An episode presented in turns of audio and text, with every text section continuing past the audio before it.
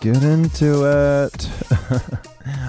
Hi everyone, my name is Steven Wakabayashi and you're listening to Yellow Glitter, Mindfulness Through the Eyes and Soul of a Gay Asian.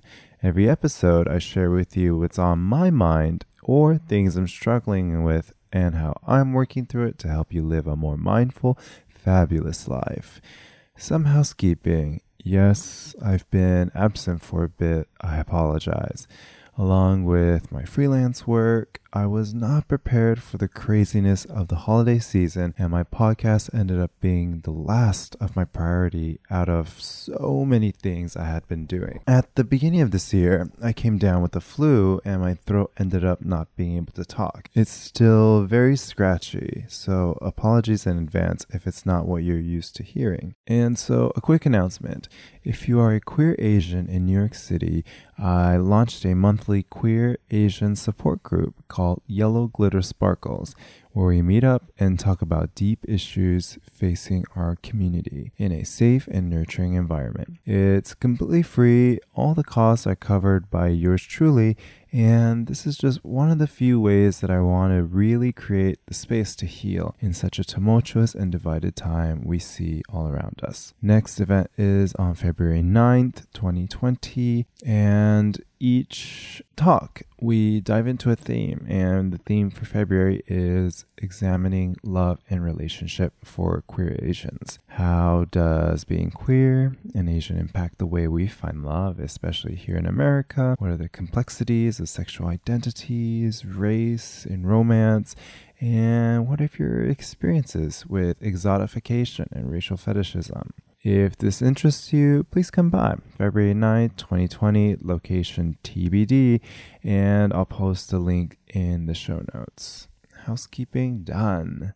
So this episode, I talk about my highlights for 2019. What were my favorite books for 2019? What were my lows of 2019? How and why we use negative reinforcements to build habits, why negative reinforcements don't really work, how to build habits correctly, what is the biggest lesson I learned in 2019, how to practice more self-love this year, what are tricks that I have that gets me to go out when I feel shy, my 2020 resolution, and tips on how to set your New Year's resolutions this year. And so 2020 is a really powerful year. It's the start of a new year, but also a new decade. And with it, a lot of life reflections, starting with 2019. In short, 2019 has been quite a life-changing year for me. Since finishing college, I've always tried to be employed full-time, and I've never really focused on my own work, my own projects, and 2019 was really the year to start something new.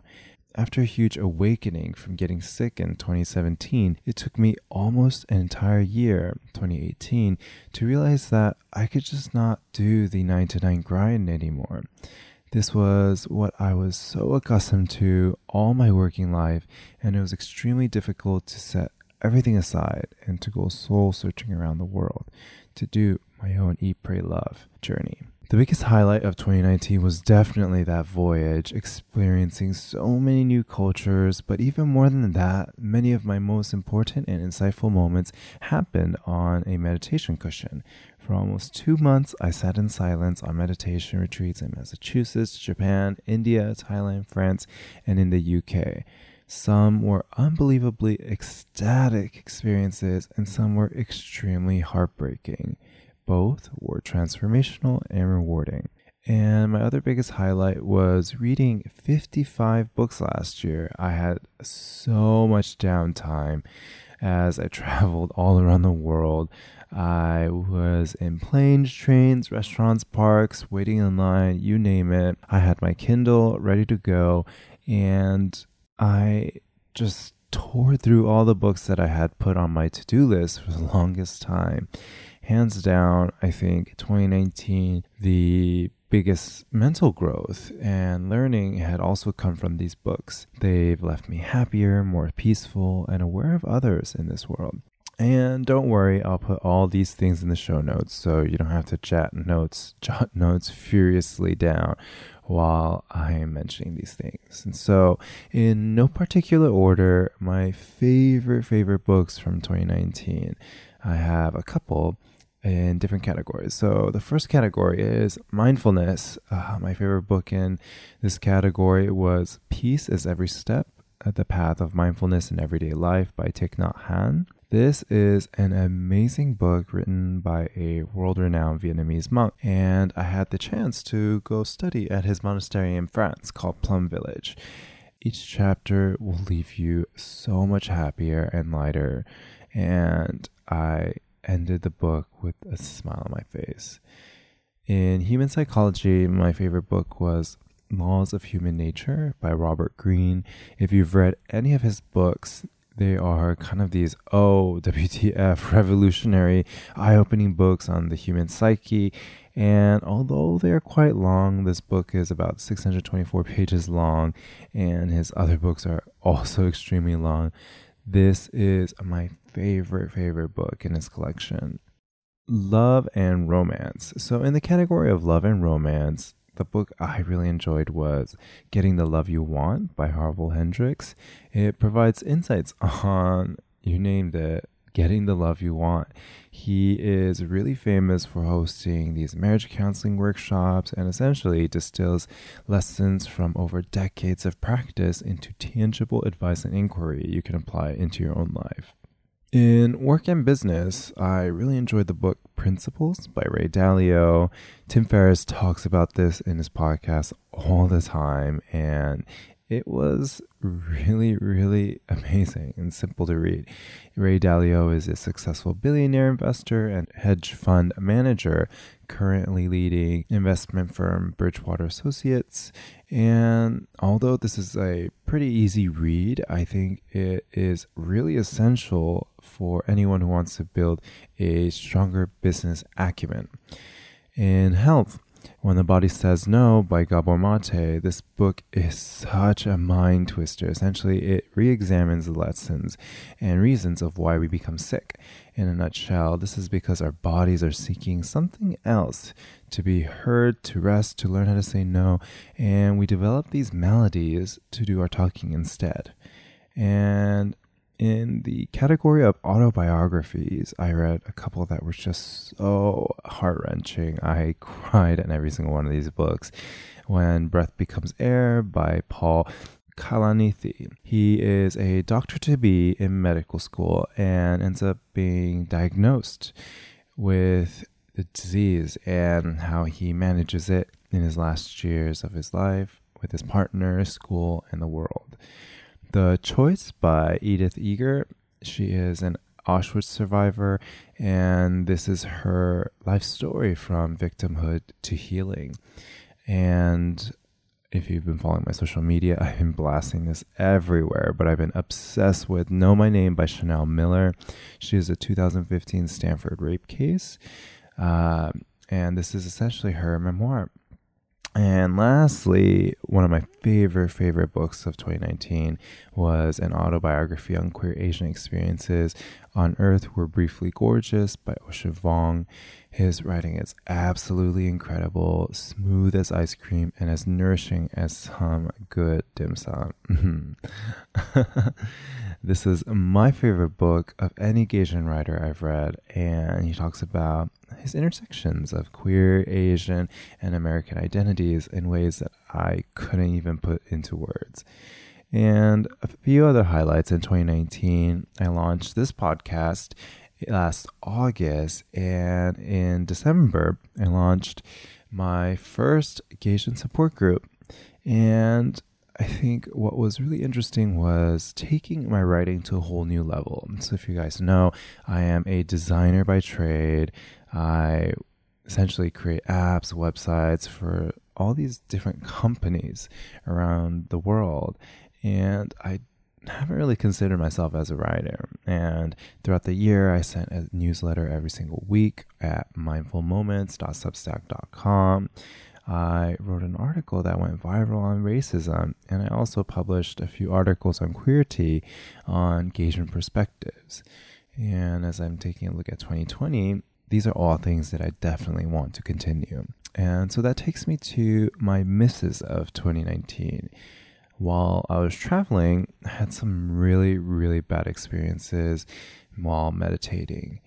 One in particular was a meditation retreat in Thailand. I cried for days and had a really tough time dealing with some of the closed-mindedness of Asia in spaces I was least expecting it from.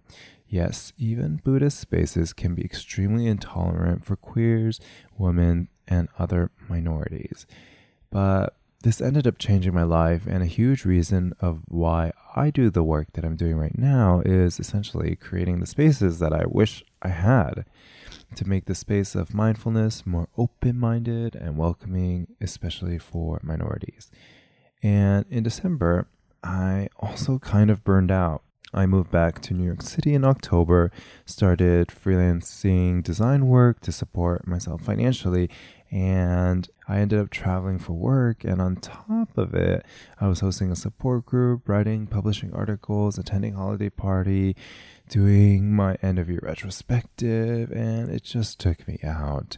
And as a result, I fell off the wagon with this podcast. I didn't publish any episode in December, and then my body just crashed. And so in the beginning of 2020, I got the flu, and surprise, surprise, I am still go and still recovering with a scratchy throat. And when I fell off, it was so hard to get back up, especially because I kept beating myself about it.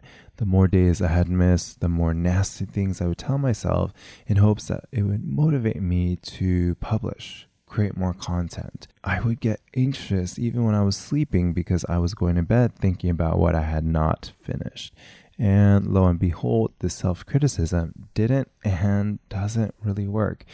Why do we push ourselves thinking that it will motivate us? And when it doesn't work, why do we punish ourselves even harder? In reality, punishments and negative reinforcements are not the way to go. We end up designing our behaviors based on these punishments and negative stimuli.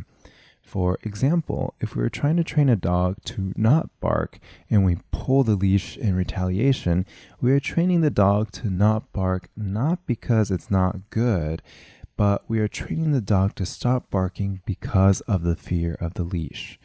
When we use punishments and negative reinforcements on ourselves, we end up unable to do the action without these negative stimuli present. And the harsher punishments we say and give ourselves only makes during the activity again require even more harsher punishments than before. To ultimately not need these punishments, we can design without them in the first place. With negative reinforcements, we never love the activity. We build a fear of the punishment of not doing the activity. To overcome and change our habits, it is to focus on positive reinforcements. And when we struggle to find out what to reward, we have to look to compassion, love, and patience for the baby steps to help guide us, breaking down our ultimate goal into something more tangible. If it's to meditate every day, just starting with 1 minute a day and making that a habit. Yes, I am not kidding. And instantly rewarding yourself after following through. If it's to work out every day, start with just going to the gym and then leaving. Remember that if it's a chain of activities as a part of the habit, like going to the gym, changing into gym clothes, commuting into the gym, finding equipment, then working out, you see that it is so easy to fail creating these habits when the only focus is on reinforcing the working out itself. It actually took many smaller behaviors that had to turn into this habit chain first. To be able to go to the gym every single day requires all of these steps to be a habit as well. And my biggest takeaway for 2019 was loving myself. In a way, it was almost forced. I spent almost 8 months by myself traveling, meditating, and there were so many times when I had to confront loneliness head on because I just had to. In some places, I was in the middle of nowhere with no service and sometimes no electricity, and I learned how to enjoy spending time with myself. It was one of the hardest but most rewarding things for me. If you're looking to practice this, a few tips for you. If you have the finances, time, and energy to do so, travel alone. I highly recommend it, and don't rely on dating apps to meet people. If you're going to a metropolitan city, you have no excuse of why you can't disconnect from these apps to meet the very people around you that you might just enjoy in person. Other recommendations, take yourself on a date in your city. Go out to eat, go for a nice walk, do something nice for yourself. Just because, especially as Asians, we're taught to put others first as a part of our respect for them, filial piety, respecting authorities. But I promise that if you can first serve yourself, you can serve others longer in multitudes. If taking care of yourself leads you to be more happy and more giving to the world, of course you should do it. And if you take care of your health first, you can focus on health of others for much longer because you are alive and healthy. And if you're hesitant to do things alone, oh, it's just so weird to travel alone, or it's weird to sit alone at a restaurant, that hesitation has a huge story and huge opportunity to learn from. And you're just right at the edge. We create these self-limiting beliefs because they challenge our current norm of safety. Remember, safety wants to put us where we were already at. Perhaps in the past, we had a bad experience with something, someone made fun of us, we didn't meet someone nice when we were out on our own, but living life onward, using these limited beliefs as our foundation, but also our limitation, it only leads us to accept the world as we believe. And a trick I use to get myself to go out and to do something different or things that I'm nervous about, I am definitely such a hermit sometimes, I tell myself, you can always leave. If it's a new event just by myself, I can always just leave when I feel like it. If I'm going out by myself, taking myself out, I can just leave if it's not my cup of tea. So go and try something new. You can always leave. And so that takes us to 2020, the new decade, the new you. And as a part of each new year, I make New Year's resolutions, or New Year's mantras. Last year, my resolution was mindfulness. How am I more mindful with my relationships, my work, my health, and how do I become more conscious and have more intention behind everything I do? This year, my resolution is balance. As I take on more work, expand my projects, do more with my time, I am limited with my resources. Time is a finite resource. We only have 24 hours in a day. It's not 25, it's not 30, and technically, it's only 16 if we include 8 hours of sleep a day. So 16 hours a day, what can we do with it? If we have an endless to-do list with 25 hours of things to accomplish, that extra hour doesn't come out of thin air. The next day, to recreate 25 with 23 hours and so forth, this is a never-ending losing battle. To add more activities in the day, I have to take away activities to make space, to create balance. And I cannot work a 9-to-9 job if I want to create this mindfulness content. Podcasts, support groups, and I can't hang out with people every single day for a couple hours a day, or else my projects and other areas of my life will suffer. And so finding balance to me is to find a happy median of the things that I want to do, the things that I need to do, so that I can get to where I want to go. And some advice on setting resolutions and goals for this upcoming year. Really simple, I have 3 steps. Identify, tracking, adjusting. The first step is to identify. Instead of setting a goal, isolate the habits needed to reach this goal and identify the values needed to embody these habits. So I'll explain. For example, instead of setting a goal like getting a raise, losing weight, isolate the habits that are needed to reach the goal. For example, instead of setting a goal like getting a raise, isolate the habits needed to reach the goal. Be proactive, set up initiatives, and identify the value and associate yourself to it. I am a confident employee. So let's break this down. Instead of first setting these end goals as our resolution, like losing weight, isolate the habits, going to the gym, taking a walk throughout the day versus driving, and identify the value and associate yourself to it. I am a healthy individual. And another example, instead of setting a goal, I want to lose weight, isolate the habits needed to reach that goal. Eat healthier, go running, take a walk throughout the day, and identify with the value. I am a healthy individual. And another example, instead of saying, I want to find a partner, isolate the habits needed to reach the partner. Be more confident, ask people out, compliment people, and identify with the value. I am confident. I am beautiful. Write these down. I am confident, I am beautiful, and put it somewhere you see every single morning. Bathroom mirror, your phone lock screen, closet doors, and take a few seconds every day to say it to yourself every morning. I am beautiful, I am healthy, I am confident, and avoid writing things like I am becoming confident, I will become confident, I wish I was confident, and you become focused on the becoming confident part rather than embodying confidence. And I know this sounds super woo-woo, but what we're trying to do is to rewire the brain to believe in these statements. A huge reason of why we have a hard time with our goals is because often how disconnected they are with our own perception of our identity. If we truly want to embody the goals and make it ours, we have to start believing it ourselves. And after we've created these affirmations, identify a small habit to bring these things to life that you can do every single day. What are the small everyday behaviors that embody these values? Start small and make slight changes to them. I am healthy. Eat one healthy meal a day. I am smart. Read 10 minutes a day. I am mindful, meditate a few minutes a day. And the second step is tracking.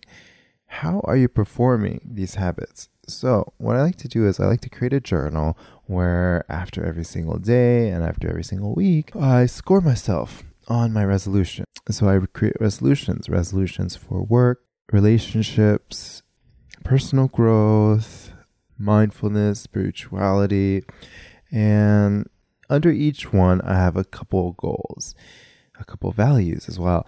And so after each day and after each week ends, I give myself a score between 0 to 1.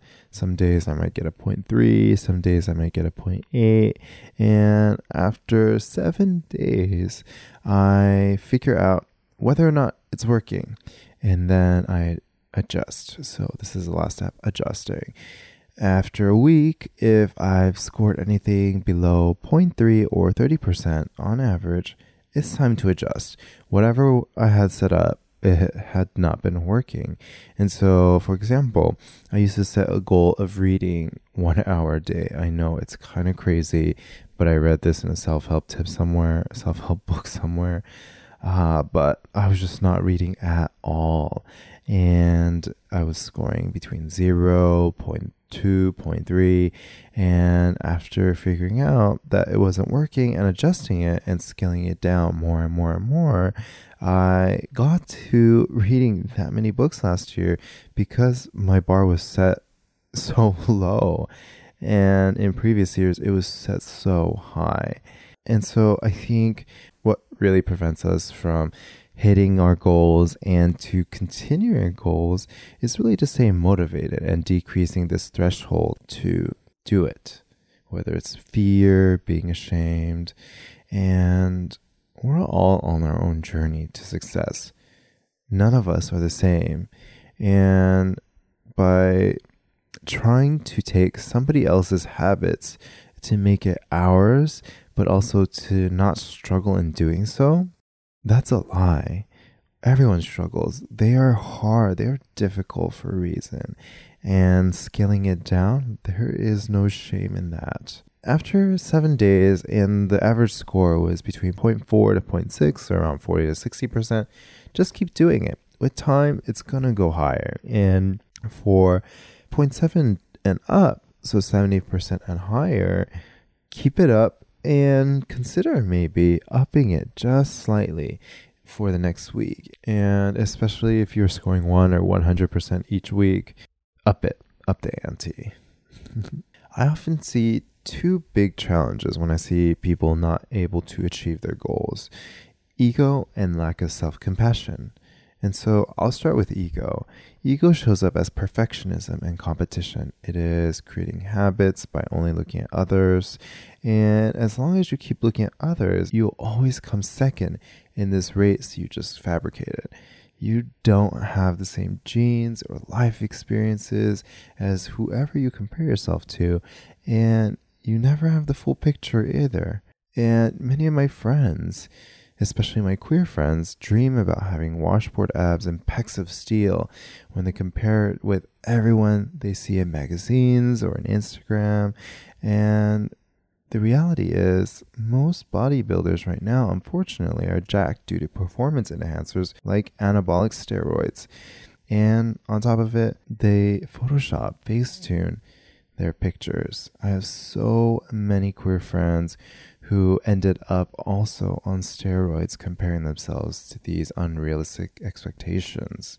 It's okay not to be perfect, because in reality, perfection doesn't exist. Perfection is a relative state and is different from person to person. Ego chases perfection through competition and self-judgment to protect itself. If I am not perfect, I won't be loved, I won't be hurt by negative comments, and if I'm perfect, I can get everything I've wanted. But in reality, if anyone wanted to think negative thoughts of you, they can still freely do so.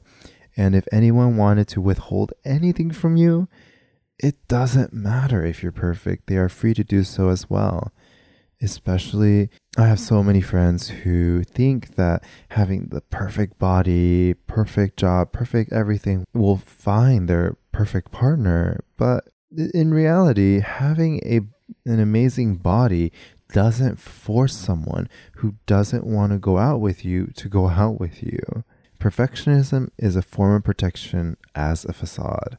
Let go of the ego and the perfectionism and comparisons and competitions that come with it. Win your own race. And the second challenge, lack of self-compassion. It prevents us from moving forward. In all of my creative endeavors, I try to set up a content schedule.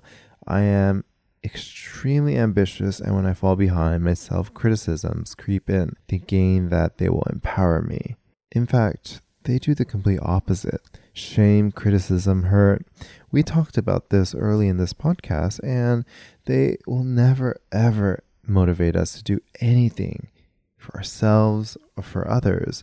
And so instead of having this judgment, have compassion for ourselves and reward the baby steps. And in the moments we fall behind, pour even more love into ourselves. It's okay, we got it. Just because we set up ambitious goals and we didn't make it, it doesn't change anything else about ourselves. Perhaps it's just another sign to get back up and try again, or modifying the goal to go about it another way. With that, I hope you can get a kickstart to your new year and new decade with some wisdom and insights to help you create a more mindful goals for this year. And if you want to get in touch with me, you can reach me via my Instagram @StevenWakabayashi or my Twitter, Facebook @Wakuu, WAKUU. Slide into my DMs. I love hearing from you and what you thought about these episodes. And if you enjoyed this, please leave a rating. It just takes a few seconds. And if you have a few minutes, I would love to hear your comments. It also helps people find this podcast as well. I publish a weekly newsletter at mindfulmoments.substack.com if you're interested to hear what's on my mind every single week and links to things I discover online. And with that, so much love for you, and hope your day can be a little bit more mindful. Bye now.